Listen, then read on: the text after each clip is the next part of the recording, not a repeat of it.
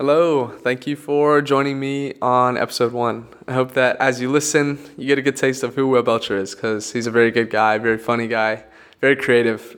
Um, Will actually started a band with his brother called the Hawthorne Experience, which has actually experienced, funnily enough, some really good growth, really cool growth. Um, yeah, it was a good time talking to Will, getting to see kind of his influences and how he got here.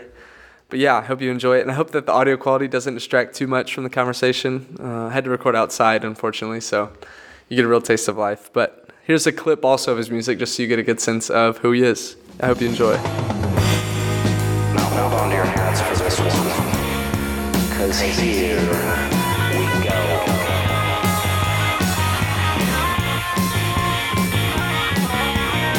we go. William Belcher, hello, how are you doing?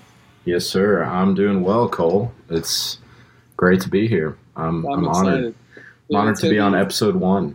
Episode one, man. This is the beginning of probably five episodes and then quit and then never do it again. But, you know, yeah. No, I'm just kidding. Yeah, I bet it, at least you were here. At least you were here. But, sweet. Yeah. But why don't you just start us off? Tell us your story, man. I just want to hear who you are. Yeah. Why are you here? Yeah, great. That's a, always a great question to ask. So my name is Will Belcher.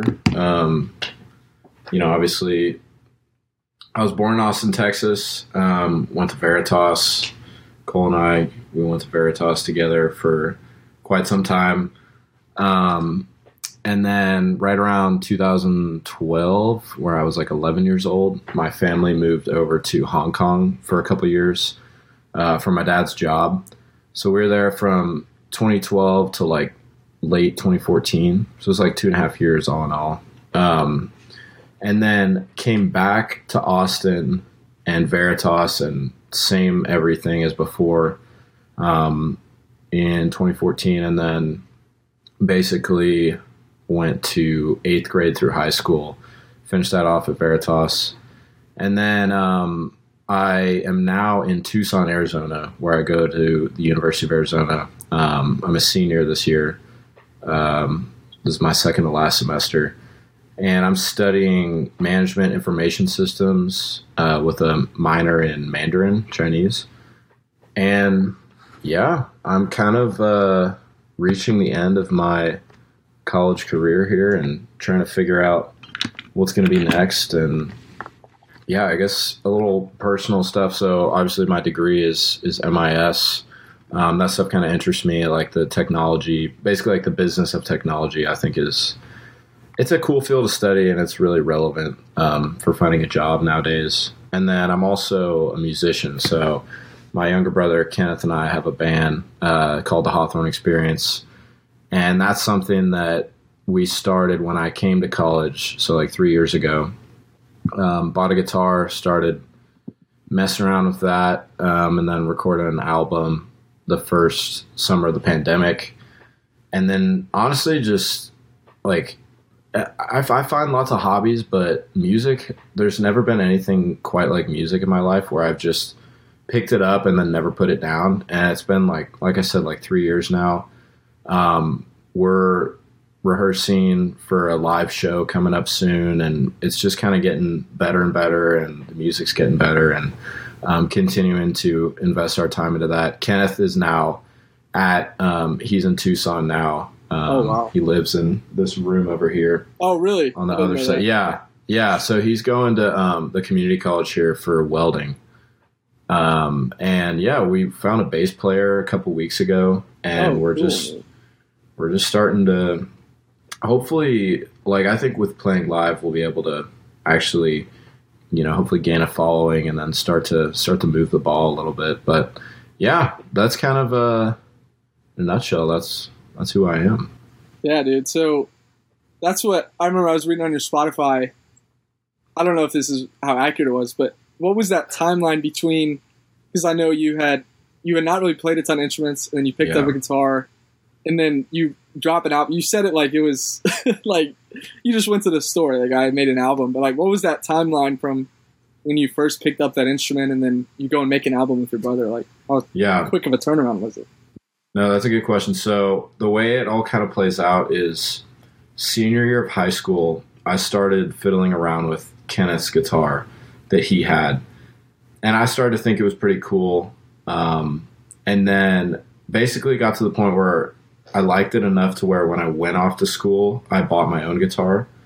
Um, and then, so that was fall of freshman year, was that twenty nineteen? Um, and then right around like winter of twenty nineteen. So I, yeah, I guess like winter, I went to Austin City Limits, went back home.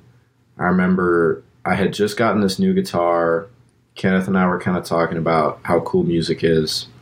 And then the A C L festival just like was, I was there for three days and it was just the most inspiring thing ever. Like I, I was watching these people up on stage having an absolute blast, like playing music and having fun. And I kind of decided in that moment, I was like, I would love to do that. And so fast forward like a couple months to March of twenty twenty, we all got sent home for the pandemic. Um, so I was at home that whole like extended summer uh, of twenty twenty, basically with nothing to do. Um, and so Kenneth and I were like, all right, like we've got a little bit of money saved up. We could buy some, some entry level recording equipment. So we bought like drum mics. We had a drum kit, and then we bought an interface that basically we decided from the start we wanted to do everything like kind of old school. And so we needed enough inputs to record a live drum kit. And so we got this big Scarlett interface um, with eight inputs on it. And so we literally just sound dampened his, his bedroom and then kind of just started like messing around. And we, we came up with technically ten songs. Wow. Which, looking back, like, like they're not amazing. Like they're not, but, but at the same time, I kind of marvel at like how that was like the first step, and we just kind of put our, put our neck out and decided to record and release that. And it actually turned out pretty good considering, considering the circumstances of how little experience we had. And then it also was just kind of expi- uh, inspiring to us to say like, all right, we put our minds to this and then made it happen. What could we do if we continued to, to go down that road and continue to invest our time into like practicing that craft? And so that was, that was kind of the, the initial time frame. Yeah. And then, um, we've kind of just been continuing ever since. A C L, man. I don't know what it is. I remember it was twenty It might have been twenty nineteen too. It was whenever, you know, Flume, maybe Zoo. Oh. Zoo was there too. But yeah, I dude, I see, see these people. Something about live music, especially with like electronic. I mean, like to me, it was electronic music, but I'm sure yeah. for you it was probably acoustic. But something about yeah. music, dude. Live music makes it inspires you to do something. Like I, I went home and I was like, I'm gonna be a pro musician, and then lasted like a month, and then it goes away. But dude, there's something about it. I don't know how to describe it, but yeah. Wait, um, so I know that you, like, you've tinkered around with some music as well, right? Isn't that... Yeah, I mean, I tried. And like, like, I can't remember what you were, what exactly you were doing, but I knew that you were, you know, messing around with it in some regard. Yeah, no, there was, uh, it was, a, especially when I was like, it might have been Louis the Child, too. Louis the Child was that oh, yeah. kind of like, there was that genre of, like, future bass is what people called it, and it was, like, San Holo, all these different people. Yeah. And it was, dude, it was something about... I don't know how he did. I don't know how they do it. I don't know how music. I don't know. That's something I probably won't ever get an answer to. But it's just like how it's, it's inspiring, dude. It just makes you want to do something. Yeah, and, and it's you're right. It makes you want to do something. Like that thing might not even be music, but there yeah. is something inspiring. Like we listen to music when we work out. When we're you know some I can't listen to music when I study because I'm simple minded, one yeah, task yeah. at a time. But yeah, it, it I feel like it evokes courage and, and new ideas and, and stuff like that. So it's, it's a, it's a cool thing for sure. No, that's what, uh, I was the other night I was in, so I'm in the R V until our house is done because it's oh, really? being under construction and everything. So yeah, it's me, my brother and my sister-in-law in this little thirty foot R V in the driveway. No and, way. uh, there was this YouTube video of A$AP Rocky at this one concert. I sent it to Zimmel and it was it was wild, man. It's like the drop, and especially like when you're working out, it's, I don't know what yeah. it is, dude. You hear that, you hear this, like, it evokes it. I don't know if it's like the testosterone. I don't know what it is. It's like, yeah, it's just crazy, dude. I don't know what, I don't know who would have that answer. Like if there's like neurologists or yeah, someone. That, that, there's probably some sort of science to it. Some sort know. of science. Music science. That. That's probably what they study. I'll just call it a mystery. Yeah, it's a, I mean, it is, dude. It's one of those things about life that, yeah, I don't know. Have you ever had music that makes you like cry? I've had music like that, man. It's like you hear yeah. a song. Oh, yeah. Dude, it makes it can like bring tears. It's just so many, such a wide scope of emotions I'm a, that a song a song can bring. I'm a sappy individual. I was going to church the other morning and yeah.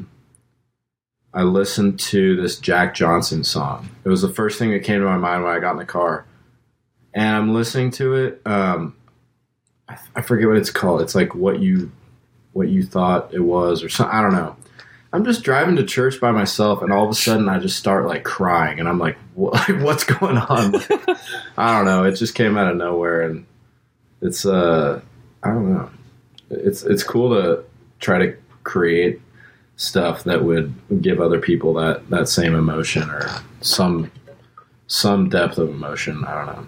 Yeah, that's what uh, I'm also curious. Something that probably contributed to the downfall of my little stint was, you know, I got so bogged down with the idea of like, oh, that's something I struggle with is like, you know, trying to get approval and like be yeah. heard and all these different things. And so I'm wondering, like, whenever you make music, are you, do you ever get bogged down by trying to make music that, you know, other people like, or that other people would enjoy? Or is it all, have you always had a pretty good, like, sense of control over why you're making your music? And that's, like that? that's a, that's a really, um, relevant question, just because I've gone through so many different seasons with music, like how I view it, and I've gone through, and lately I've honestly, I think I've found like a, a good balance. It's always going to change, but basically like from when I found music to now, I've gone through all these periods where I'm looking at it differently. I've gone through times where, you know, like specifically actually a year ago, um, fall of twenty twenty-one, I was like obsessed about it, and I wanted it to be my career.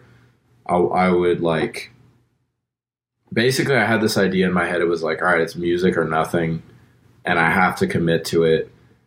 And that like influenced the, the way that I was kind of making music. And it was a lot of like, all right, what's popular? Like, how could I, I've always kind of, I feel like I've been lucky that I do want to stick to my, like, what I think sounds good. And, like, I'm not going to work on a song if it's, if I really don't think it sounds good, but I think it would fit, like, the algorithm. Like, I still kind of have that, but it's, it's more like the people pleaser, pleaser in me is like, all right, how do I cater to that audience, and how do I, you know, get their attention? And that's like, that actually caused a lot of kind of damage in my life, like putting music before a lot of other things that were, that were more important, you know, like my faith, my friends, relationships and stuff like that. And I've kind of, and then like, you know, seeing, seeing things fall apart and having to pick up the pieces and go back. Like then I've gone through seasons of where music is like last priority. Like I've decided like, no, I'm not going to do it anymore. And then it comes back, and now it's like I've found this kind of peace in just like I'm gonna keep making music till I till I die, and it would be pretty cool if it took off at some point, and I'm gonna try to make that happen. But it's also it's fun, like it's and it has to be it has to fit perfectly in its place in my priority mm-hmm. list. Otherwise, it becomes. It becomes an idol, and it bec- it starts to just disrupt things in my life. And it's, I don't know, I've seen, I've seen the, the pitfalls of that. So I don't know, that's kind of a longer way of saying, yes, I've definitely, I've definitely catered to like making music for other people as opposed to just for my, for my own kind of satisfaction. Yeah. Dude, tell me about this live performance. I didn't know, what is it? Are you, Is it a big thing? Yeah. Are you performing in front of like one hundred, two hundred, fifty, so, ten? We're not even – so basically what we're doing now is now that Kenneth's here and now that we have this bass player, his name's Jonah. Mm. He's awesome. Um, we're just going to put together like a set and like a performance basically. Um, and then we're starting small. So we're going to do some shows in my living room here. Basically just like invite it. as many people as possible. I like just it. Just try to make it's it awesome. Like a huge party. Um, and then – once we really – so we're starting to get some good chemistry, the three of us. Like we, we play in the garage here and we've just – we've been getting into it. And so I think once that continues continues to progress, I want to find some local venues. Like there's some bars here that do live music and there's some amphitheaters and stuff. And I think it'll come down to like once we have our kind of performance down and we know like – we play well, we have a good, you know, one thing we want to do is make it, like I've played live with a couple of guys in the past and we kind of just tried to play like, it was all about just the music and we just thought, you know, everyone would love us playing music. But our take on it now, it's like people want to be entertained. And so we're going to try to work in some aspects of like comedy and maybe do a couple bits on stage and like involve the audience and just basically you know, try all these crazy ideas and, and see what, what gets people engaged. And then the end goal would be, I guess, just to keep booking shows and, you know, well, I say keep booking shows. We haven't booked one yet, but like book shows and then keep going from there. And I know Kenneth and I, it's like back to A C L. Our dream, like end all dream is to play at A C L someday. And um, I don't know, we'll see. It'll it'll take a lot to get there, but but it's uh yeah. So we're kind of starting starting like that. What is that process looking like of finding a bassist? Are you trying to like date? It sounds like I don't know. I can see it being this like dating relationship where it's like yeah. they come and you're like it's not it's not you, it's me. Like we gotta we gotta move yeah, on to the next guy. What does that look like? How do you find someone? So what is that process? We that's a I think that's like the hardest part is finding. Because not only do you need someone who knows how to play their instrument, like that's, you know, essential, you have to be able to get along with them. And it's like you're you're forming a team and they have to they have to play their role on the team that goes along with everyone else's role. And you guys have to get along socially. And this guy, Jonah, he's one of my roommates, uh, like best friends. So I had met him before and I knew he played bass. I kind of just invited him over. I was like, dude, like, we've got this band. We've got this idea that we want to play live. Like, we should jam.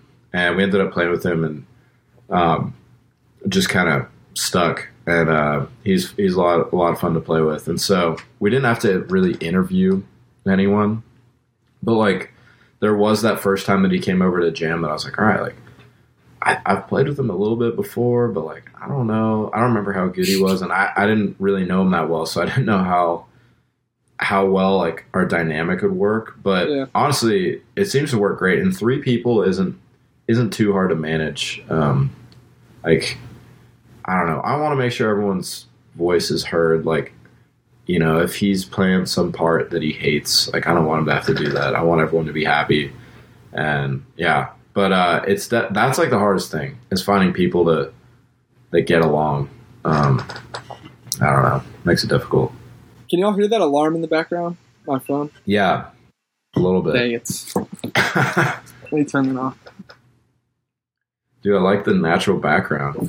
Yeah, you like it. Uh, I was trying to, so I was trying to find a. That's what I was texting you about. I was like, I need to find a. Because we don't have the house, right? So I can't do an R V because right. it's like thirty-nine feet. So it's whatever's happening there. Podcast studio. Yeah, my studio yeah. is just a background of probably my brother getting out of the shower or something. But yeah, That's I came hilarious. to the – this is our little back porch. Um, this house is kind of crazy. So it was like wrecked on the inside. People, like neighbors are coming by and it looks like Extreme Home Makeover. They like stop and look. Yeah. And, but the back, there's one part of it and it's this back porch because it got wrecked by a tree. Some tree just fell oh. on it and demolished it. And so I guess That's the owners tough. cashed in on that. But yeah, Wait, this so is like the one piece. Are you living there with with your family now, or like what are you still like? I I'd love to hear like a quick update of what, what you've been up to these yeah, days. Man. We haven't talked in a while. Yeah, no. Uh, so yeah, I worked at Veritas, and then my brother and his sister-in-law, no, not his sister-in-law, his wife. My brother and his wife were like, "Hey, uh, we're having a baby. Do you want to come up to Durham and just do something new?" And I was like, "Yeah, man." I was like, "I'll just do." I just heard a lot of good things about North Carolina, and yeah, you know, it would just be a fun adventure. But you know, I came up here, and then the G C's been a little bit slow, but uh, it's good. You know, just being with your family and trying out new stuff. But that's great. Did yeah, you a, graduate? It's a busy time. And yeah, December. December, man, I graduated. Wait, this December you will graduate, or no, no, December twenty-first. Oh, okay, dang, dude, yeah, congrats. So, yeah, thank you. Man. What been, um, what were you studying again? I was studying communication, so you know, okay. Everyone asked me, they're like, "What do you want to do with that?" And it's yeah. You're like, "Yeah, man, it's, I'm just just working on it, just thinking about it." Yeah. yeah. So I worked as like the academic advisor, and then moved. Oh, I was right. It wasn't really. I liked it, but it wasn't something I had like a desire to learn more about. And then yeah. I got here, and I'm like, I've always wanted to talk to people, so figured I'd just try to hear more about other people's lives and Dude, try that's to shake cool. it up a little bit. But yeah, I, I want like you to. Good, I want to hear more about Hong Kong, for... dude. I want to hear more yeah. about what that was like. Yeah, dude. So that's a that's definitely an interesting chapter of of my life. So, like I said, I was there for two and a half years, basically. So we moved there for my dad's job. Um, he was in technology sales, and um, well, I guess he still is. But so moved there. My I remember my dad moved there like six months before us um, to like I guess get started on work. And my parents ended up renting our house in Austin uh, to a family while we were gone. And so they I think they had to like figure out the moving pieces of that. So we were apart from him for like six months, which is kind of weird. I, I kind of just blocked that out of my memory. Like I, it wasn't like a terribly negative thing, but it was definitely weird, you know, being away from your dad for that long. Um, and then we moved over there, and I was, so I was twelve years old, eleven or twelve years old. I was kind of just vibing. Like I was, I was, you know, self-aware enough to basically look around and be like, oh, like, we're in a different, you know, country now. And my siblings basically were just vibing as well. And my parents kind of had everything under control. And we lived in a hotel for the first, like, I want to say like three or four months of being there, maybe. Yeah. And um, all five of you guys? Yeah. Wow. Is it a tight yeah. room, or what, what was that room like? Dude, so it was actually a sweet hotel um, that was a part of this, like, Uh, it was called Pacific Place. It was a part of this like shopping mall thing, kind of downtown. And my dad's company paid for it. So if, if I remember correctly, the hotel had like multi like different rooms in it. It was it was like a like an apartment flat, but technically it wasn't. And so that was actually kind of sweet because they had like a pool, and my siblings and I would go down and like just explore and kind of mess around, and you know.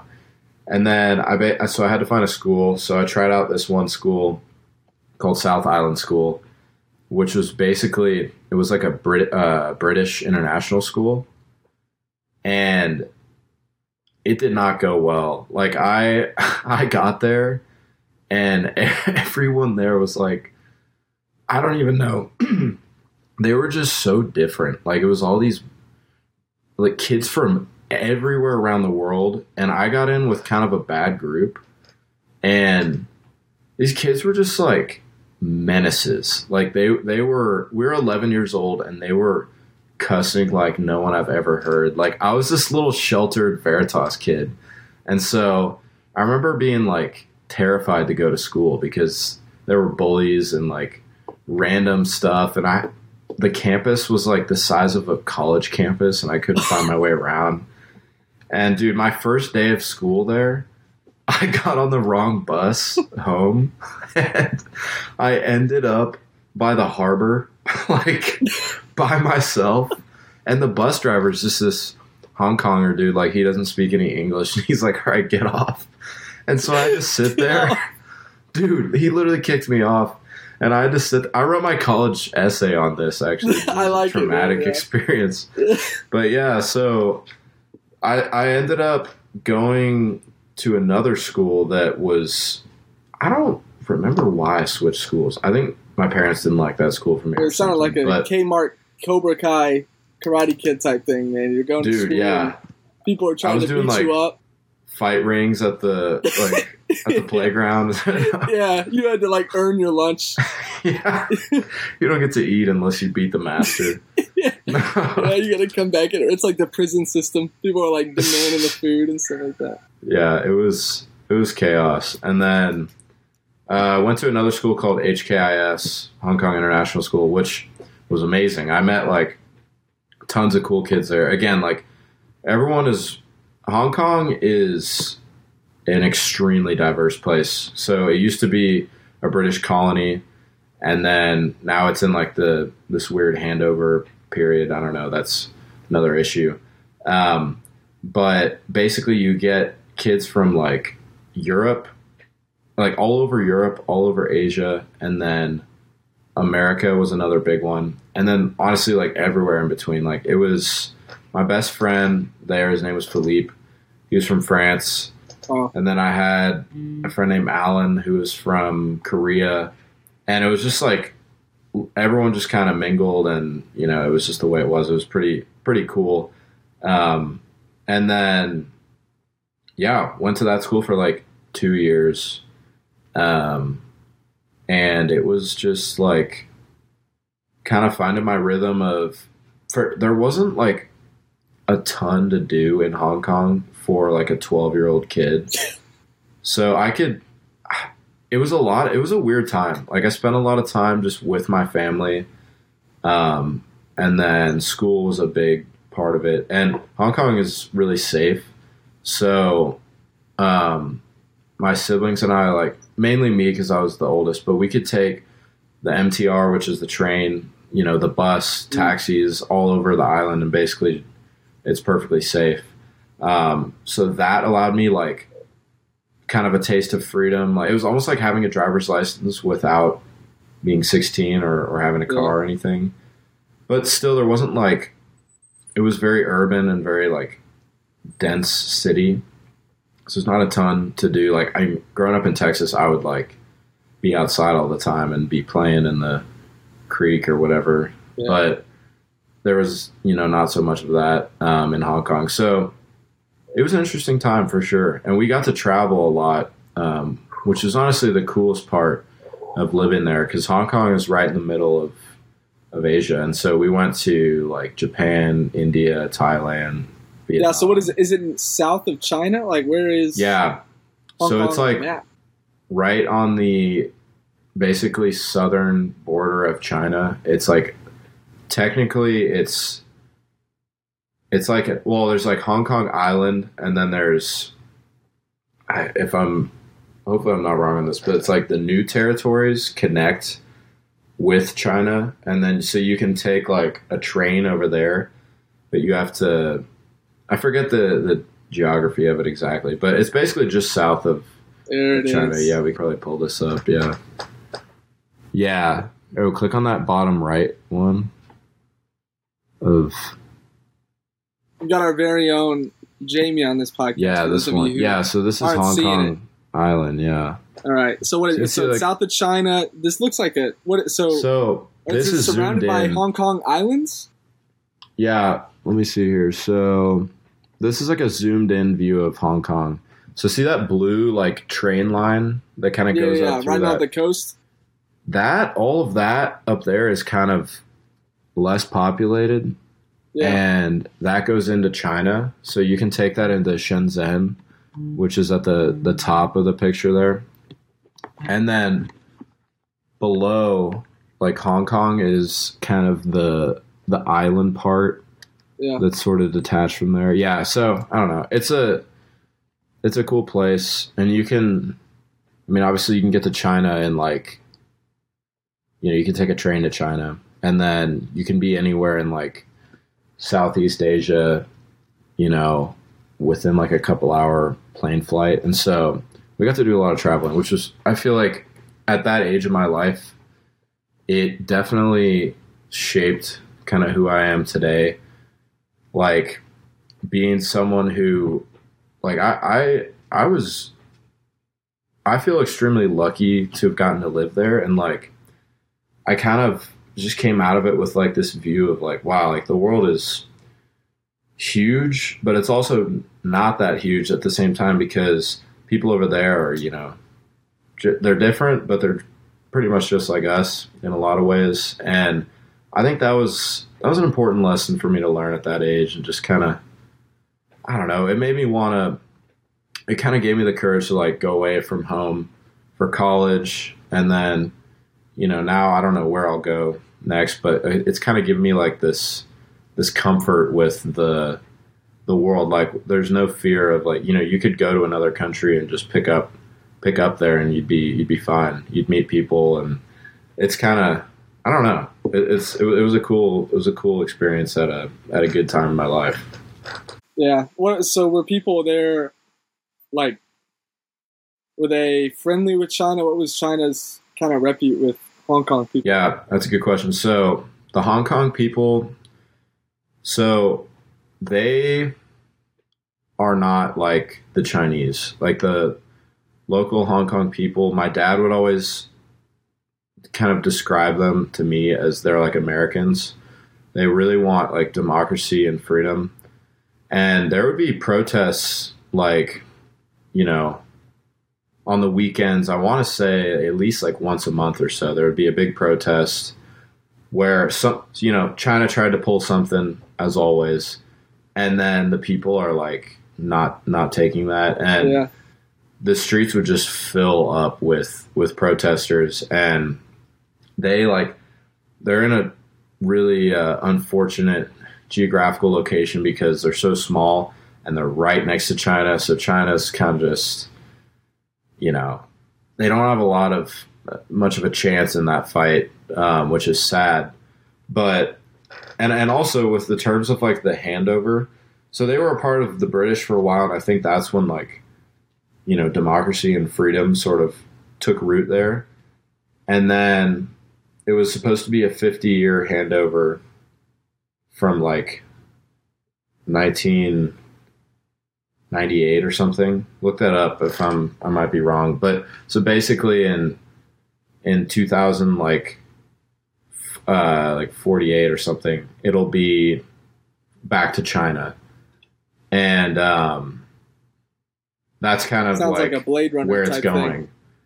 Yeah. It's like the ship is kind of sinking for them, which, which sucks because, you know, they don't want to live under the, the China regime. And I, I there's lots of, I don't really keep up with it as, as best I should, but I know there's lots of other countries in the E U that are taking in lots of um, Hong Kong people who like really don't want to be there for when China steps in, just because China has a very different uh, way of viewing things and conducting uh, a country than, than other other Western countries do. So yeah, it's it's a very interesting place, and and also. So China speaks Mandarin, yeah, and Hong Kong, the native language is Cantonese, but it's kind of dying out. Like the schools don't teach Cantonese anymore because I believe Hong Kong is the only place where it's spoken. There might be one, one or two other places, but it's kind of a dying language. And like, that's another way I remember hearing that the Chinese are trying to like stamp out Hong Kong and their independence is like, you know, it's only Mandarin. And, uh, like even I, I didn't learn any Cantonese when I lived there. It was all pretty much Mandarin. Um, so yeah, it's a it's an interesting situation. I don't know. Yeah, it makes Mandarin, me appreciate man, that's, our freedom. That's here. A pretty wild language to like. Do you see a practical use of that on the daily, or is that something you're kind of thinking of like international business, or what do you see? Yeah. So that's a good question. So on the daily, no, like there's. Yeah, I've been trying Arizona, to. Southeast yeah. Arizona. Arizona, the second language is Mandarin, though. Yeah, that's but, it. But uh, there's like. So I, I finished my minor. Uh, it was the first four semesters of college. So I haven't taken a Mandarin class in two semesters.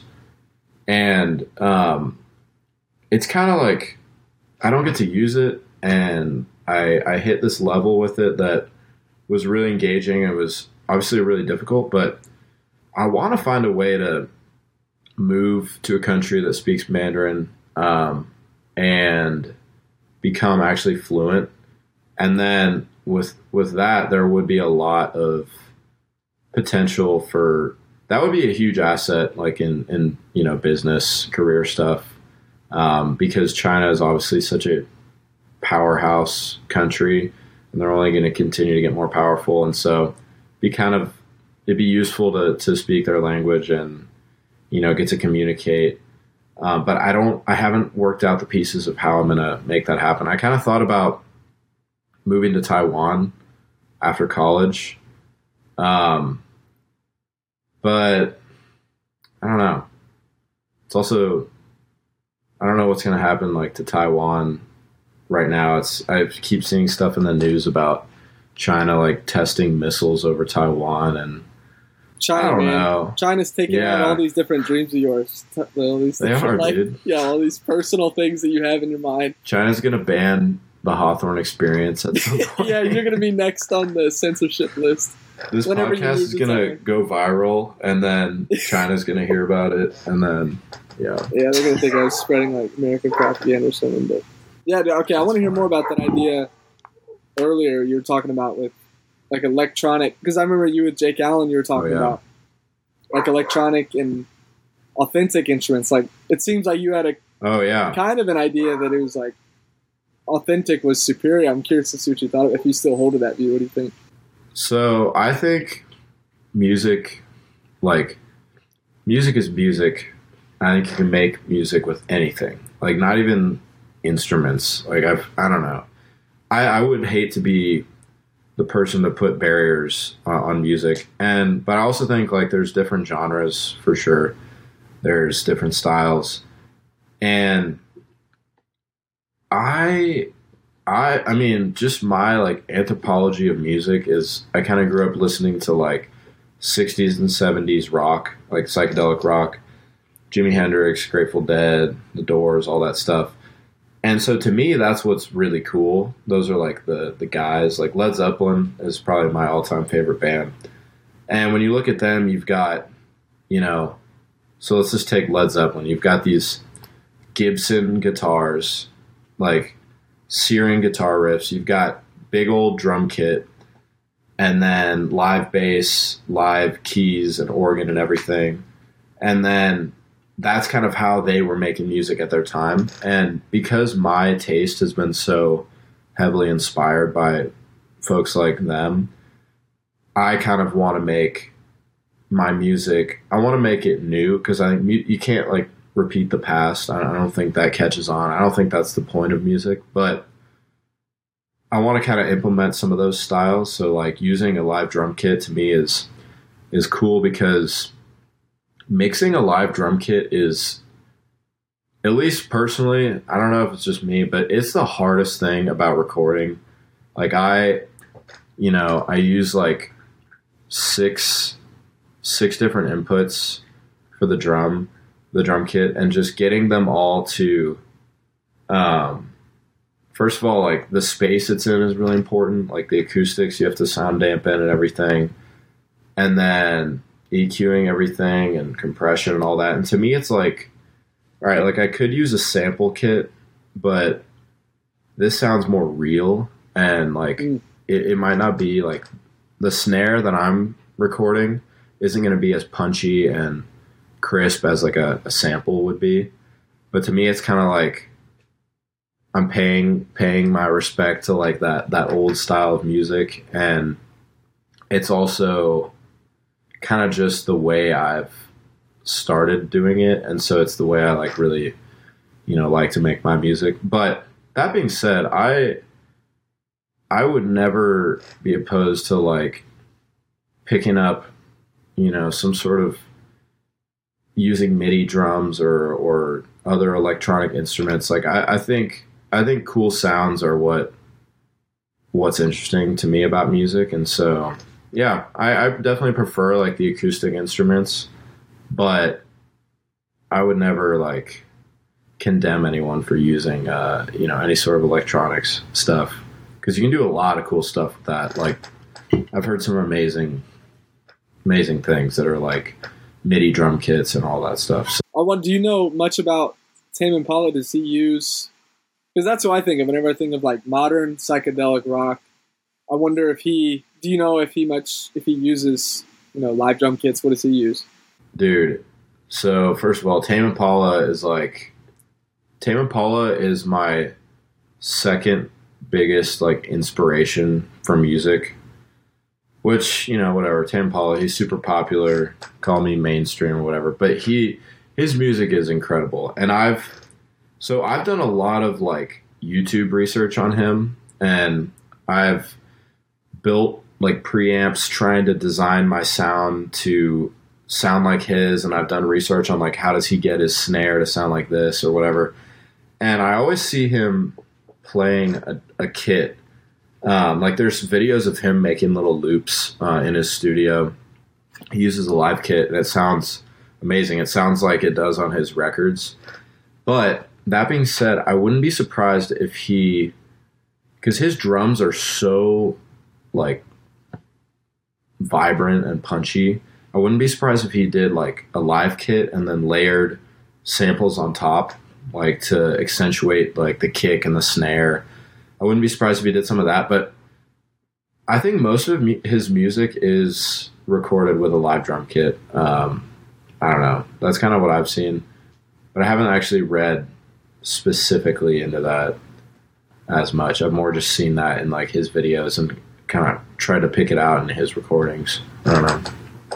That's another, uh, there's so many different aspects to music that seem to make it unique. And another one that, you know, comes to mind is like songwriting. So yeah, like you write a lyric, man, like I, ca- I kind of know your history. I don't know a lot about your history, yeah. But what do you, what kind of comes to mind when you're writing lyrics? Is it what fits well, or is it, are these real experiences that you've gone through?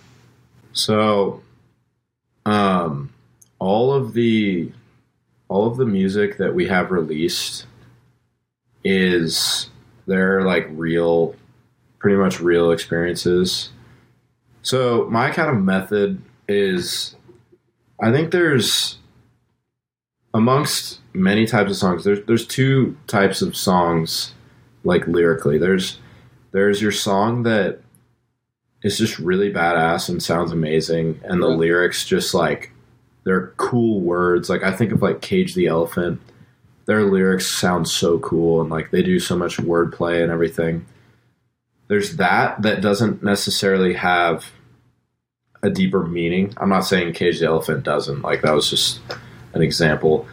There's that, that just to sound cool. And then there's, to me, there's like writing a song where I really want to express some emotion or story or like experience or something or idea.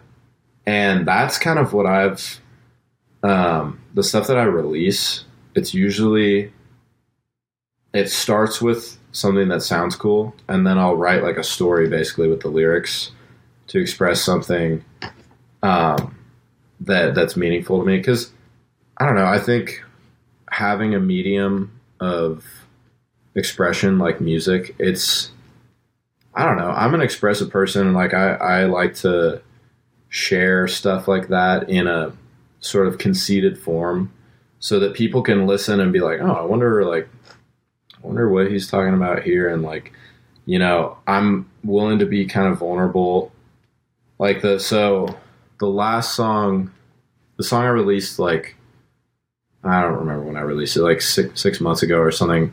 It's called When I Grow Up. That's all about like this big break breakup that I had, and like all this kind of life lessons and realizations that I had through that. And that was specifically, I was writing that song to express, you know, those emotions, and in a way kind of put that out there as like, you know, a way to communicate with just how I was feeling about that. And so, yeah, I guess there's, there's both, there's both kinds, but I definitely like, I like sharing a story, and I like sharing something that's kind of personal to me.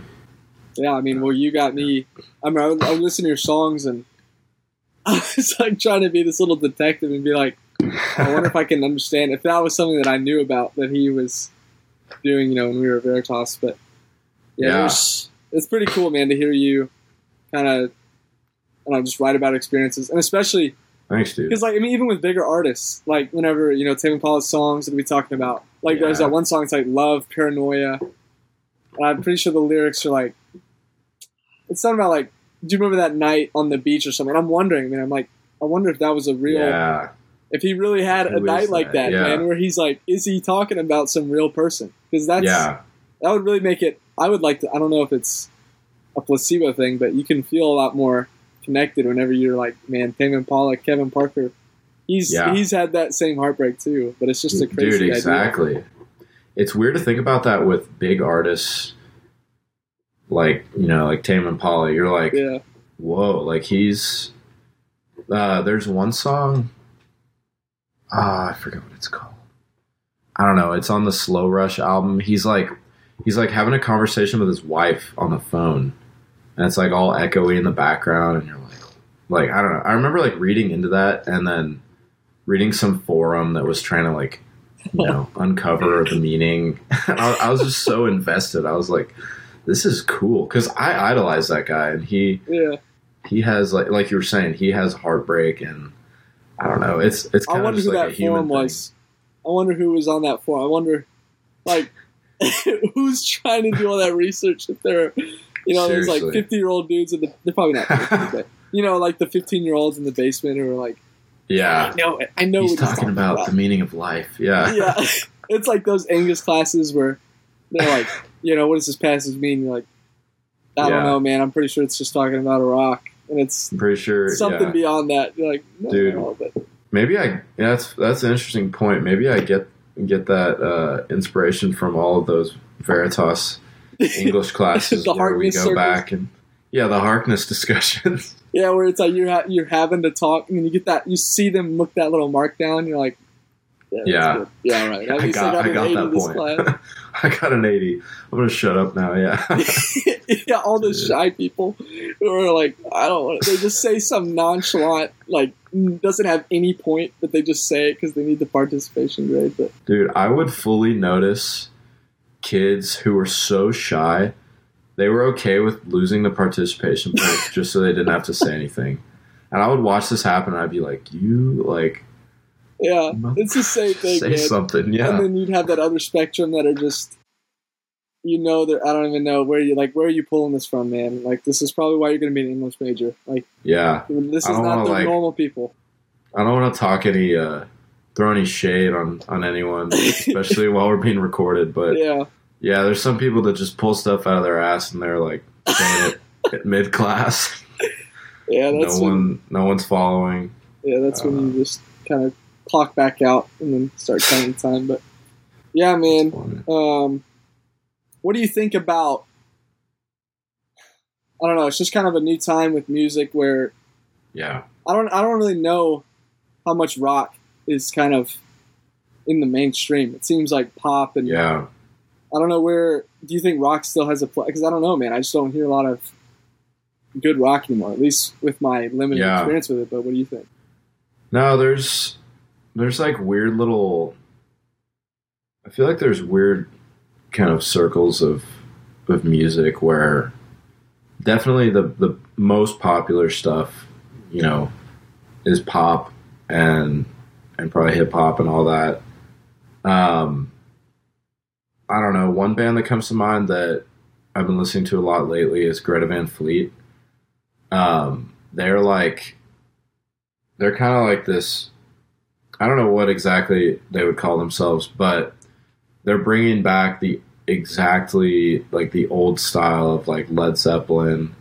Um, a lot of those like seventies and kind of psychedelic rock bands. And they're not adding any sort of twist on it. They're playing just like this incredible, just true rock and roll music. And they're really, really talented at it. That's why I think they've been able to get like, they're pretty, they're a pretty big band. Um, but you don't really hear about that as much. Like someone who's bringing back an old style getting getting super popular. It's more like someone having a new twist, like Tame Impala yeah. ha- has. If you listen to some of his like older stuff, it is very like bluesy and psychedelic rock, and like the guitar is like really, really present, and it's all kind of sounds like old like Cream. I don't know if you've heard of the band Cream. Um, but then he like comes up with this kind of style of mixing like house music with psychedelic rock, and you get Tame Impala, and it's just like he is able to get really popular off of that. And that's kind of what I'd like like to aim for, is like I have my influences and the, the stuff I love to listen to, and then I'd love to find a niche sound that incorporates a lot of those things but is also new. And I'm I'm really into like the indie style too, which indie music is weird because some indie music blows up and goes crazy, and then others like kind of stay under the surface, but t- to me it's like they're making really incredible music, and I'm really interested in that. But like on a global scale, like they're not going to get as many streams as Billie Eilish or yeah. you know s- name someone else. But um I don't know, dude. And, and going back to like what I was talking about, like different seasons of music, like that's kind of something I think about less nowadays. It's like I just kind of want to make like do my thing and make make my music that, that I'm proud of, and continue to release it and can continue to promote it to some extent, but also just have fun with it. And I don't know. Um, I, I'm, I'm like open to changing my style and, and kind of moving and stuff, but I don't really think about like, oh, how do I, well, like what genre should I, should I poke into because that has the most potential right now or something. I don't know. I, I'm kind of just, I'm kind of just playing stuff that I like and, you know, going with that. What are you, so outside of music, man, are you a big reader? What are you kind of like spending your time with outside? Yeah. Of so, so, so freshman year, I, you'll see the surfboard behind me. Yeah. I, I had a buddy, his name was Ethan. He was from like Orange County, Southern California. And I had always wanted to learn how to surf as a kid. Um, never really got the chance to because, like, growing up in Texas, you can't really surf. Um, he took me surfing.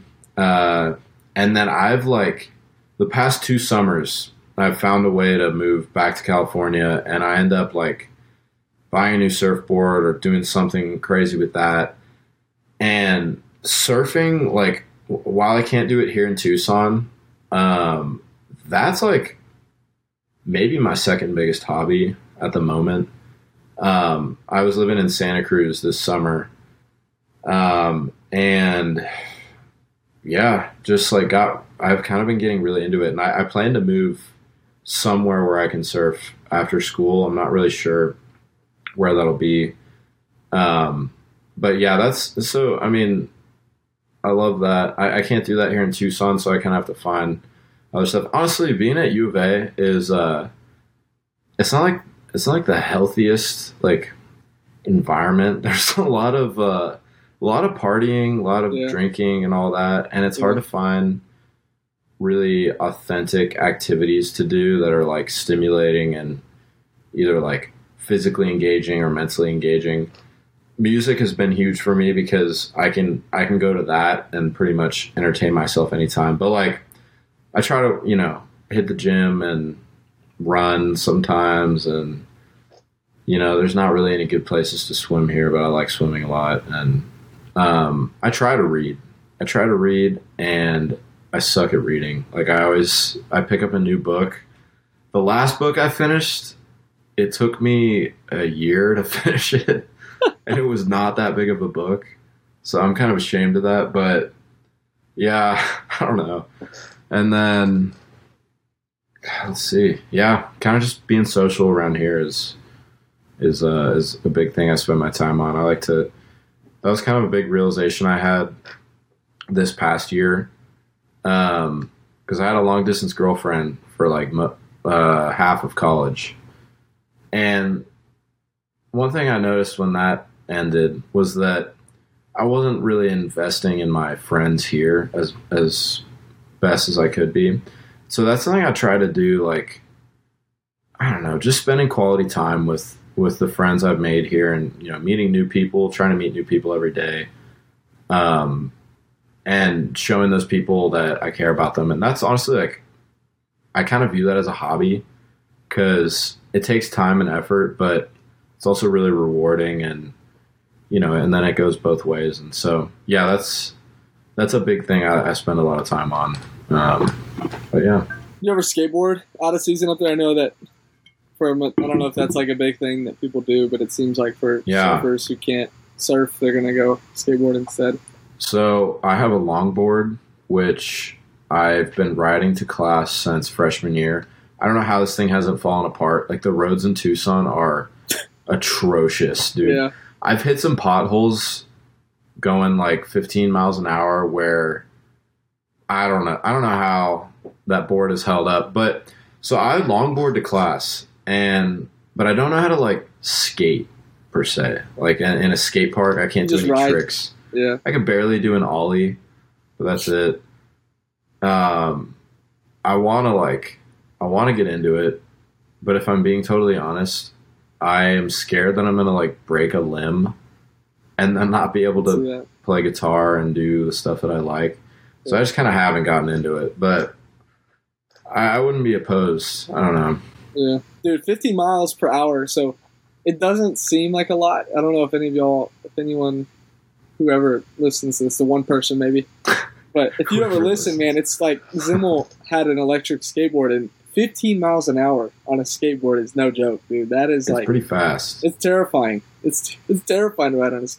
Dude, yeah. I've gotten so tuned in on my ride, um, my rides around campus. I've had like near misses where I'm I'm pulling up behind like a crowd of students, going like fifteen miles an hour, and I'm literally just weaving. Dude, I've had times where like the the uh, the campus like uh, garden like golf cart or whatever yeah, will yeah, be yeah, pulling yeah. out in front of me, and I time it so I've like grabbed onto the back. Oh, and that's just, like, it's like a movie. Skating man. down this dude, it literally it's like Back to the Future. Like yeah, I've I've had the only times I've fallen and uh, gotten slightly hurt were when I was under the influence of drinking. So I've gotten the out pretty night. yeah the, the late night longboard rides back from wherever. But there's always those people on campus, man, who have like the they take it way too seriously, and they have like the helmet on, and they're on this like pads. mission. It's like scary to get in their way. Yeah, but yeah, dude, you're like riding your bike just trying to get to class, and people are like passing you. You're like, dude, we're going to the same. It's like those kids in elementary school who would just sprint to get to the lunchroom. Like, yeah, man, we're getting there at the same time. We're, get, not, we're going not trying to get in an accident going to class. Yeah, going to communication class. No, I've I've definitely pissed some people off on the way to school. So you're the wait. You, are you the me. are you the focused crazy person, or are you the chill, laid back person on the road? Um. Well, when it comes so when it comes to like everything else, I'm the chill, laid back person. When it comes to longboarding to, to class, though, I haul ass, dude. I I go. I seriously don't know how I haven't hit someone yet, because I get so close to like, and I'll I'll just like go across an intersection without looking, and like, dude, it's I, I don't know. Dude, you're one of those why. guys, man. You're like one of my even enemies. So, yeah, it's I hate to say it, but that's, yeah. that's and it's me. not even even if you did hit someone, it's not an injury that's going to probably cause like, it's one of those like scooter to the ankle type injuries where you're just like the yeah, person just gets probably. pissed off and you can't do anything about it. You're just Hopefully. like, all right, man, you just keep going. yeah, yeah. Dude, it's something about dude college traffic. So, people are just in such a rush. Did Did y'all ever have those um, those like mobile food delivery robots, the autonomous no, robots? No, man. No, Texas A and M was still it's an agricultural mechanical school. I mean, people were probably planting crops in the middle of campus and getting their food there. Dude, we had these robots. It was a Russian company called Yandex, and whenever Russia, you know, the whole Russia-Ukraine war, we, we like, took them oh, off no. campus. Yeah. But these things were a menace. They So they were, like, machine... Basically, they had, like, an A I to where the more time goes on, the better they get at navigating the campus, the faster they get, the more cocky those little sons of bitches get. And one time I'm on my bike and I'm just like, I'm not even going fast. Like I'm just going down the, the mall and this Yandex robot like goes in front of me and just stops. And then, so I'm like, oh, okay, I'll avoid it. But it was trying to avoid me at the same time. So we oh, went the yeah. same way and I just crashed into this thing. And I probably, whatever food was in there was probably not, yeah, man. not all together. Yeah. But, oh, yeah, man. You thought you were going after Russia, but you were just taking out your fellow U of A kid. You just wanted like a Seriously. taco or something. Seriously. Yes. Dude, dude, that's messed up, man. Those I could, suck. Dude, I don't know how people... Yeah, that seems bitch. like it would just be a meme. It seems like people would just see that and want to shove oh, it over. Dude, it was such a meme. I can't... So, when they were still in, like, the testing phases, you could you could get, uh, work for them, and basically they had these these people that would follow the robots on segways. And that was their whole job. I would see these dudes, like, going down. Like, the robot's doing everything. They're just making sure nothing goes wrong. These guys be like on their phones on a Segway, just like rolling around campus. And I don't know, man. People would like, because they have cameras on them, so people would like make faces at them and like try to, like, they're like try bullying to like juke the robots, them out. Dude. And, yeah, oh yeah, they got bullied, but the robots started to fight back. It was, it's the beginning uh, stages of A I, the revolt. Yeah, they, they started to get pissed off that you're making fun of them. Yeah, that's why they hit you, dude. That's why that thing stopped and then moved around. It is. It, it was, was testing. Purpose. It was testing me. Yeah, dude. Well, okay, I, so that's I crazy. Rush. I didn't know they were Russian. Yeah, it's it was like a, a Yandex, or I, I'm probably saying that wrong. I think it's Yandex. They're a Russian company, and so as soon as like the Russia-Ukraine war started off, the robots disappeared because dude. we were putting all these like. sanctions on, I guess, Russian companies and stuff. But I saw one the other day, and I think it's another company, and I literally was like, it it ruined my day because I thought they were gone for good. And if these things start coming back, dude, when I tell you, like, you could notice, like, you could track in a month how much faster and more, like, risky these things get. Yeah, like, it yeah. was, it was unreal.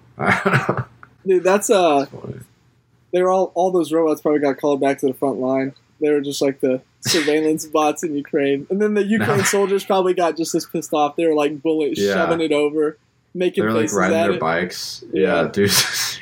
Just crashed all the like civilians and just running into oh the little gosh. robots.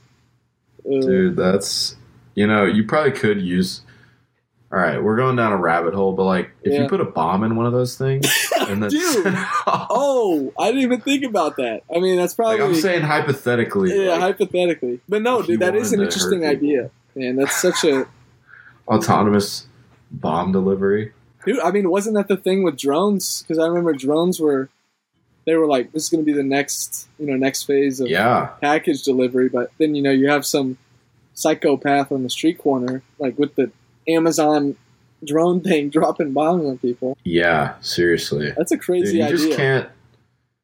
The the the evil people in our world just hold us back from all these Screw great it up, ideas. Man. We could just have robots just that are nice. For, yeah. Worry about them putting bombs on our food or something. Yep. Dude, that's wild. Hot that's, take. I didn't even think about Hot that. Take. That was kind of something that just popped. You got that. You got that mind, man. You should be like. I guess. Counterterrorism or something. Counterterrorism or or just terrorism, you know. I could or just terrorist. Just be a terrorist. I'm just kidding. Dude, I'm going to get put on a list. If this Yeah, yeah. This podcast, this podcast blows up. Yeah. Oh, man. All those Russian A I bots, dude. They're going to... All the Russians That's hacking so our country. But are you on uh, Are you on Twitter? Do you ever... I don't know. I just kind of think of like those bots on Twitter. I feel like that's kind of a big thing people talk about too is... Oh, yeah. Bots on Twitter. Are you on Twitter? I'm dude, so I'm actually not. I am I'm the worst at keeping up with pop culture and social media. I use like Instagram um, and Snapchat, I guess that's social media. But like Twitter, I, I've honestly wanted to get into it because I feel like it's a good, it's a cool medium to like get to hear little pieces of information all the time. but I haven't really, I haven't really gotten it. Um, but yeah, I've also heard like, isn't that a big thing with, uh, what, who, who is it? Elon is trying to buy Twitter. Yeah. Right? Yeah. I was, I and thought then, that was, yeah, one of Elon's recent things. He was like, I'm going to fix it. And then I bought, yeah. I bought like seven shares with my two hundred dollars and then it like nosedived the second I invested. I was like, it's great. Dang. It's great. That's tough. Yeah. But I guess like the amount of reported users that Twitter was projecting was including a lot of, you know, bot accounts, which I guess makes, that would make Twitter seem like a more reachable platform than it actually is. But I don't know. Yeah. It seems like that's social whole... media too. I don't know. I was just talking to Zeke Pickering this morning and he oh, was yeah. talking about, he deleted Instagram, and that seems like, especially on YouTube, I don't know if I'm just getting blasted with like marketing, but it seems like yeah, social media is starting to become like a demon in some people's eyes. But yeah, the question that's interesting is like, will people actually give it up, or because because you're right, like after um, what was the movie? Was it The Social Network, or was it? Um, oh yeah, yeah, yeah, yeah. Was that, that was one the, dude on no. Netflix with the really corny graphics? Yeah, there's I the one was that really was corny. About. I forgot. It's not The Social Network. It's the other one. That's was it? Uh, was it the one with Emma Watson? Was it that, or was it an actual docu- documentary? It was like a documentary. Oh, okay. It was basically on like the social media algorithms. So we'll do remember. Um, yeah. Why am I totally blanking? Yeah, because I don't remember that was huge, and then. Oh, the yeah, social I, I deleted. Yeah, yeah, social dilemma. Yeah, yeah. You social know, you pull dilemma, up, yeah, and is, then yeah. you watch that, and then Instagram probably saw this like dive, and then it's like yeah. the next day you're like, nah, I want to be back on it, and then it comes right yeah, back. Yeah, because we're all like addicted to it. Yeah, like, dude, it's think... it's hard, even when you know and that stuff. It's a stuff. money-making industry. Yeah. Um. So I don't know. I think I don't know. To each their own. You got to find. I I I respect when people like delete Instagram. I like Instagram. Like I, I think I have a comfortable relationship with it. I don't spend too much time on it, and I use it to promote like the Hawthorne Experience. And so, but if you're if you're spending like hours and hours a day on Instagram, like you, I don't know, you're never gonna get that time back. So yeah, Zimmel, can you see? I'm curious to see what like the daily user average of Instagram is, because oh. I don't know, man. You could think. I would hope it's not that much, but dude, it is, especially it's with Reels, all these new different features. It's like Instagram, and then also like TikTok, which is way bigger than Instagram now. TikTok's its own Goliath. That is such a, it is crazy, man. How I heard this theory, it was like, oh, let's see, twenty-nine minutes. There we go. Look, I've opened oh. people again. I thought it was going to be way higher, but what about like TikTok? I'm yeah, I'm curious average. to see. forty-five, dude. That's Ooh. that's China, dude. There's no way people are spending forty-five minutes a day. Look at that. There's that clickbait title. Spend an average of a whopping ninety-five minutes a day. That dude, makes I more bet. sense. I could see that. I can see that, dude. I know people who literally they live on their phones. I know, like, and I'm I'm acting like I'm better, but because I'm on my, yeah. it's like I'm not on my phone, and then I'll go on like computer YouTube, and I'm like, yeah, yeah. that's different, man. But I don't Dude, know. What do you are you do? You, what do you kind of just spend time in music and stuff? Or are you completely? So off-grid? I am. I succumb to the you know social media, T V, and all that stuff. I have this like I've developed this weird, um, sort of anxiety as like a negative connotation, but I think it's a good thing. Like anxiety about wasting time. And this has kind of happened like in the past year um, to where I do waste time. Like I do, I will watch, you know, some T V um, and then, you know, scroll on my phone a little bit. But I, I get this, like, I really try to just be present and like, dude, I don't know. As we're getting older, I, there's just so much to do. Like there's so many chores and I try to treat them as like, Like I'm, I'm gonna get ahead in in like every respect and try to like work on these things and like like where I where I feel like I could sit down and like scroll on my phone for thirty minutes. I, I kind of think to myself like, all right, I could do that, but I could try to grow my my band, or I could try to write a new song, or I could try to get some homework done or something. And that's like ideally what I would, what I try to do. Um, trying to be like present, you know, in the real world. But I definitely, yeah, I use Instagram and Snapchat, and then I don't know. I've been watching a lot of movies with the roommates lately, which that that's not like a waste of time. That's fun. Yeah, no. What kind of movies but, uh, are you watching? Dude, we've been watching.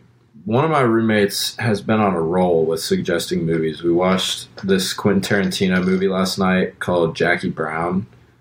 That's so sick. Like, I want to rewatch it. And then who was in it? Um, who was in it? Jackie Brown. Jackie um, Brown. Yeah. yeah. It's pretty much just this person Quentin named Tarantino. Jackie Brown. Um, oh, it's Samuel L. Jackson. Okay. Who's in it. Right. And then who's the old... Um, you know the guy who does the voice for the shark in Shark Tale? Uh, couldn't tell you, man. I, I could tell you what the shark looked like. I, couldn't I'm tell you who did the voice. But I also I can know, think liking. of the shark from Nemo. It's a cool cast. Oh, yeah. yeah. I don't Another know who did that flick. voice, but he he did a good job. He deserves an Oscar. He does, dude. I was I scared know. as a kid, yeah. yeah but. No, but I don't know, just just random old... Honestly, a lot of old movies. And then I watched Top Gun, which I know that was, like, really popular for a while. And I'm not going to lie, I I also thought it was incredible. I I didn't like the first Top Gun.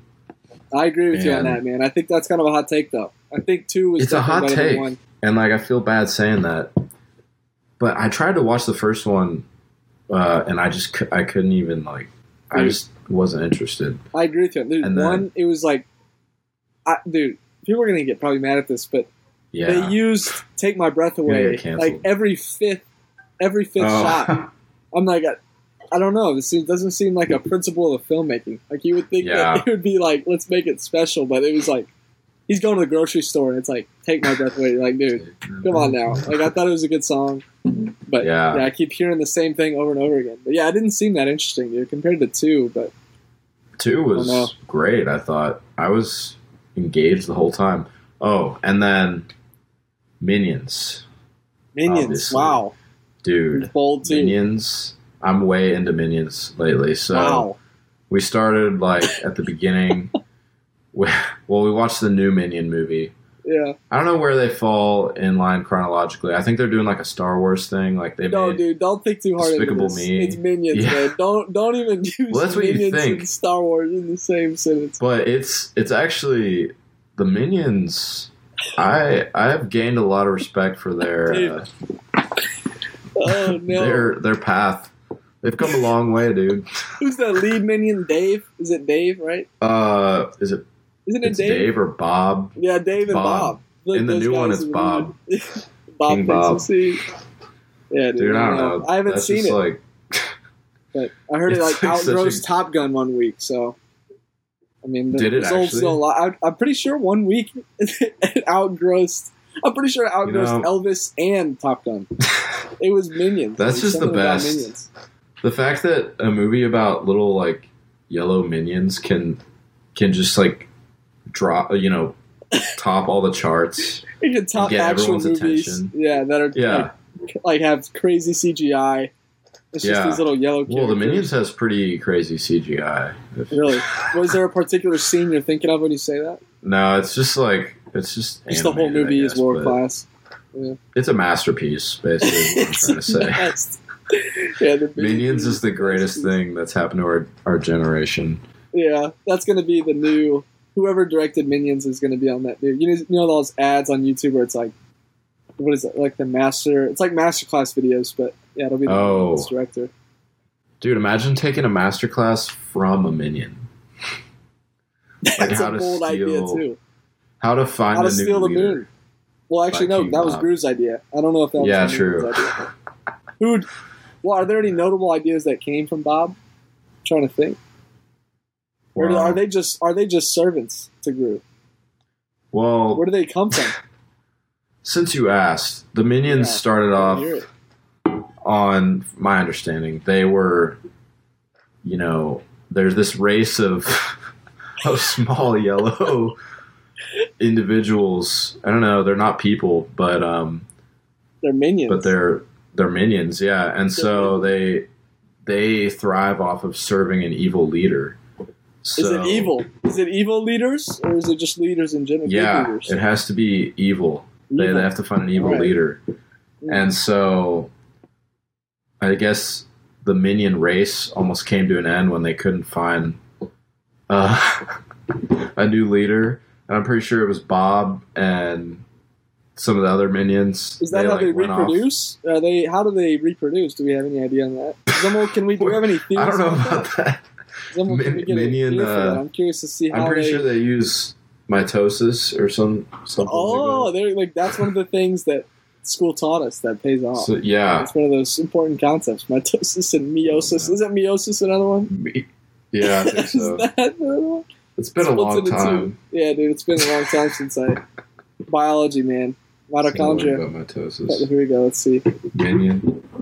Wait, what does this say? Cannot reproduce or divide themselves in any way to create oh, more minions.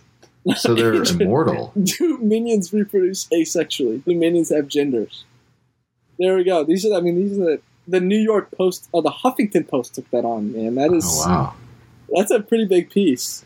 Well, if they don't reproduce, they that means they're immortal. Yeah, because... dude, this race can't go away. They're like yeah. the, they're like cockroaches, man. These guys are just they are, they I do guess. whatever they want. Do we have a lifespan? Is cool. there a lifespan on them? Is there, can we see that? that that's a, that would be a good follow up question. That seems like an so important just cross reference just to see if these Let's see how this life expectancy of a minion. Two hundred and thirty million years. What? I like it, man. I don't know who these people That's are. That's amazing. Are these minions immortal? No signs of old age or sickness. But they, I guess it. Them, right at two hundred and thirty million, man. Dude, right at two hundred and thirty, it's like you just dropped. They're it. they're effectively immortal. That's what that top. The birth was at the dawn said. of time. This is this is a deep storyboard. Wow. I didn't know much about Interesting. That. You're kind of swaying my opinion to when it. There's like a chapter opinion. in in Genesis on. How God created all the minions. Yeah, yeah, yeah, yeah. It was the eighth day, dude. On the eighth day, yeah, the minions. God created the minions. Oh, uh, yeah, man. Dang, I, dude. What do you think about? Man, this is a big question. What do you think about the universe? You think it's? I mean, because you know, there's a lot of topics now. You, I would think that, especially in Christianity, people are like, young Earth is still a, an idea, but. It seems almost yeah. like blasphemous in today's society yeah. and stuff like that. What do you think? Yeah, so I mean, I'm a Christian. I like my faith is something that is extremely important to me, um, which I think is like I've seen my faith change in a few ways, you know, from going off to college. But at the end of the day, it's still like the thing that drives me forward. And so with that. You know, you read the Bible and it says the earth was created in six days. Um, and honestly, like, I'm, I don't, I don't really know like what the answer is on that. I, I, I would not, um, disregard the idea that maybe that was a metaphor for like, you know, three million years or something, but, or three billion years, or I, I don't know, like, I don't know how it all, actually happened, um, and it's it's also interesting because like as a Christian, I want to take the Bible as being absolute truth. Otherwise, I think there's logical holes that if you know if you pick your your part of the Bible that you believe in, then yeah, you're kind of creating your own rules, um, yeah, which man, I don't agree with. Yeah, it's a rough balance. But, dude. Have you ever seen a Contact? No, with, uh, Matthew McConaughey, dude, that's oh my gosh, you gotta watch that movie. It's pretty short. I know I showed it to Zimmel, but it's like this it's idea of a, so it's like a Matthew McConaughey in the movie is he's like this religious leader. It doesn't have like a particular title, but he's this huh. religious leader, and then he kind of falls in love with this woman who's like a alien researcher, and they and it was it's dude, it's such a great movie, but it's like I remember there was a podcast with Matthew McConaughey, and he was talking about. How he's always oh, yeah. kind of seen like the intersection of faith and science. It's like he doesn't think they're two separate things, but it's yeah. it is hard. It is an interesting idea to think about, but yeah, I don't think they're they're two separate things. And also, like this might be a um a controversial opinion, but like I don't really think it matters that much. Like, people have asked me that. They're like, oh, you're a Christian, so like what do you think about how the world was created? And like, maybe it's that I'm being lazy and I haven't put in the time to research and think and pray on that, or you know, whatever. But I also kind of think like, all right, we have the Bible, we have all this science. Science is definitely real, you know. It's not like I'm, I'm not like one of these people who's like, oh, science doesn't, like, science is just making observations and pointing out trends. And but at the same time, like, I think like with my faith, I don't really think it matters like how how long it took God to create the world. I do think that like that, you know, this was all created by by an intelligent being that is like God. And I think that's a fundamental difference. Like, you know, you can, you can go back to like the old the old argument of like, all right, let's say like Big Bang, like what created the Big Bang then? And then you go on this whole rabbit hole, and like, I think it leads back to there, there's a intelligent design. But could God have used a massive explosion to create everything that he wanted? Like, yes. Like, I think that's totally plausible. I don't know. Like, and so like, I don't really think that that's not really like something that challenges my belief system, or, you know, points holes in my, uh, in my faith or anything. And so I don't know, but that's just kind of my take. And honestly, I haven't given it a ton of thought. It's more like, you know, I, I think, I, I don't know. It's just not, not a huge issue for me. What is that, Zimmel? Can you throw that out? What does that say? Christianity quickly diminishing in the U S, on pace to become a minority re- religion in decades. Is there a new religion that's supposed to come up? Is that After School Satan Research Club? That's shit. After School oh. Satan Clubs. After idea. School Satan Clubs. I don't know what if I've ever heard of that one, man. That's an interesting new idea. Sounds like a Fox News thing. Yeah, dude. Some These random damn person. After School Satan Clubs. Yeah. They got one of their guys like to just dress up. Yeah, yeah, yeah, dude. It's like yeah. uh, the Stranger Things, whenever they're like, all the yeah. moms are like, this is Satan. And it's the just Dungeons a, and Dragons. Dungeons and yeah. Dragons. Have you ever played Dungeons and Dragons? Man, that seems like a fun game. That would be fun to learn. Wait, say that again? Have you ever played Dungeons and Dragons? I haven't. I haven't, man. Actually. I think that'd be a fun game Is to kind fun? of try out one time. I don't know. But it's like, my brother was telling me. It looks me, fun. There's like campaigns that last for like three months, supposedly. Holy cow. That seems, I don't know. It seems like a, a fun game. game. Yeah, yeah, you get to meet people. and Yeah. Know, like what do you, so it's a board game, right? So do you. Dude, I guess it's like a role playing. Do I don't really know much about Dungeons and Dragons. Then, well, do we have like an overview? I'm I don't know much about see. it beyond what I've seen from Stranger Things. Yeah. It's kind of a. Probably a so skewed version cool when of they it. do it. But it's like role yeah. playing and power ups. I don't know. It's like, it's just different. It's just a new thing. I feel like if you were to get really into it with your friends, it would be really fun. Yeah, like you probably have a lot of have that. a lot of buy in.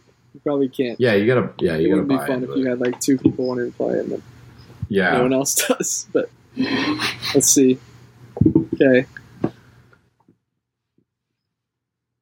Google search interest. Wow, Dungeons and Dragons, man. Stranger Things. Is, Stranger Things does a lot of good things for a lot of different people, man. I know, like Metallica, yeah. their music was booming.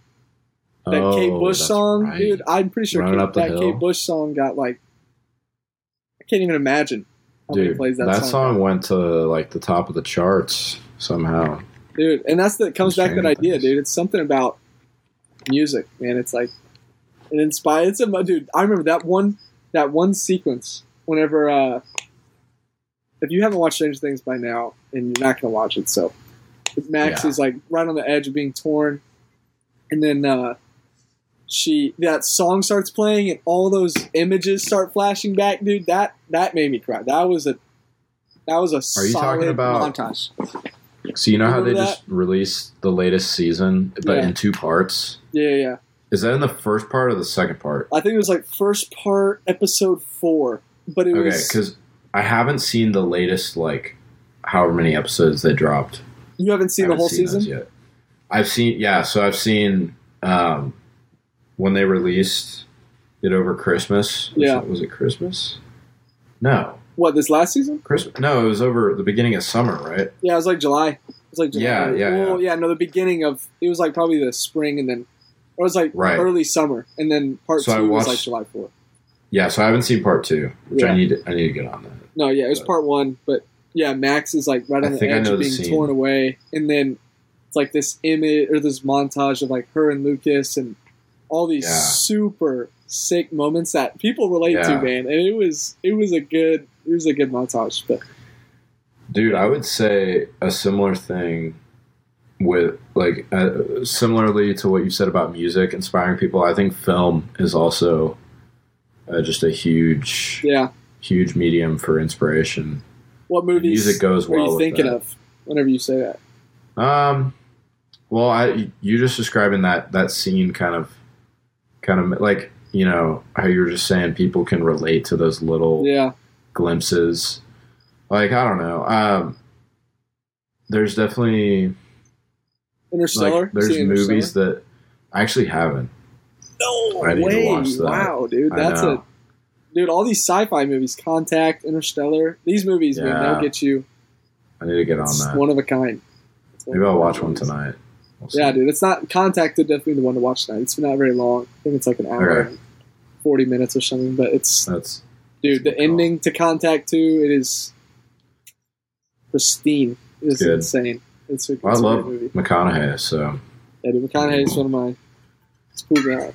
Smooth yeah. talking guy. That's what I was wondering. Yeah. I thought I thought he'd be a good person for office, but he ended up kind of turning it down. But oh, yeah, that's right. Wasn't he – what was he going to run for? I think he was going to be just thinking about governor for Texas, but wow. It ended up – I think he was – I don't know. He probably just didn't want the toxicity yeah. that comes with it. But I don't know. He seems like he could have been a, like a neutralizing figure. But yeah, who knows? No, that would have been cool. I would just get Rick Perry and uh, Beto again. Round two. Beto. I'm curious to see if Beto's going to. I don't know when that when the governor race is, but yeah, I don't either. It'll be pretty soon. What do yeah, you think that Austin would be something you'd ever move back? Like, what do you think about Austin right now? Do you think it's great question? So I think Austin is pretty rad. Like I, I love Austin. Um, ah, I would never rule it out. Um, also, like if I was gonna have a family someday, um, I think Austin would be a great place to raise kids. Like I, honestly, like I don't know. It's a great town. There's there's lots of cool stuff to do, and and um, I I could see myself moving back there. Potentially to like to be closer to my parents when they get older and, you know, maybe raise kids or whatever. But for now, my trajectory has kind of been going off in the world. And like, you know, I moved to Arizona for college and now I kind of want to move somewhere else. Um, I've wanted to, I've always wanted to live in California. That's kind of been like a dream of mine since I was a little kid. And so I'll probably go off and do some stuff. I don't I don't know. I want to live overseas too. Um, but Austin would be a great place to go back to. I mean, I dude, I love Texas. Like I'm I'm a I'm a I'm a first generation Texan cuz my parents are both from, you know, different uh, different places. And so I don't know. I, I would definitely move back. I think it's a great place. I think it's got great great values, great people. Um, yeah. Maybe we'll see you one day at A C L. Dude. That would right. be a pretty pretty cool thing. I'm going I'm going to A C L in uh, a couple weeks. Um, yeah, that's, that's what I'm gonna like miss. My... I'm gonna miss it, man. It's gonna be sad to yeah. watch A C L from a distance, but it's I don't know. I mean, I'm happy for people who get to go. It's such a cool experience. Yeah. Like to me it's it's worth that's like my one like, you know, besides going home for Christmas, basically. And Thanksgiving, I guess. That's like my one kind of so like personal trip that I like to make back to Austin because I think A C L A C L weekend in Austin is like all of my favorite parts of Austin are kind of accentuated and alive. Everyone's out listening to music and that's kind of like my fondest memories of Austin are are those parts, like, you know, being downtown and all the, the social aspect of it, and everyone's having fun. And so I'm I'm excited to to go back for sure. Maybe run in, I'm kind of excited to see if I'll run into some old friends. I ran into Ben Rooker really? last year. Yeah, dude. I, I don't know if it was last year or when, but I feel like I always see that kid at A C L. Yeah. He'll be there this year. Like out of nowhere. Yeah. I haven't talked to him in so long. I miss that guy. But, uh, yeah, I don't know. All right, cool. Man. I think it's been it's been a good time talking to you, Belcher. I'm excited I agree. to see where you go with Hawthorne Experience, where you go with Cisco, whatever you kind of end up doing. Yeah, man. Thanks. I'm excited to see where you be, where you end up. But. Thank you, dude. I'm I'm uh, stoked I got to come on and do the, the debut episode here. I'll, That's right. You know, I'd love to post post it on social media and stuff whenever you what what are you gonna release this on? Like, that's a good question, man. I think I'm gonna go Spotify. I'm gonna try to just do it in a few different places and probably put a few things on YouTube and just yeah. see where it goes. I just want to talk to people, and that's a great idea. Yeah, but dude, that's pretty much it. Well, props to you for, like, you know, actually doing it, because I hear people say almost every day they're like, "Oh, I'd love to start a podcast. Like, that'd be so cool." But no one, no one ever actually does it, you know, at least that I've heard. And so, so congrats, dude, because that's like, you got to take a step and do something, yeah. at, you know, at some point. And then you never know. It could could be something really cool. Maybe it's just personal fulfillment, or maybe it takes off. And yeah, you'll make it to A C L. I'll make yeah. it as a big podcast when we can meet up again. And we'll just, you're going to beat the Joe Rogan Experience. Yeah, I'll go to Austin and be the second wave of Joe Rogan. Yeah. Yeah. All right, man. Well, cool, dude.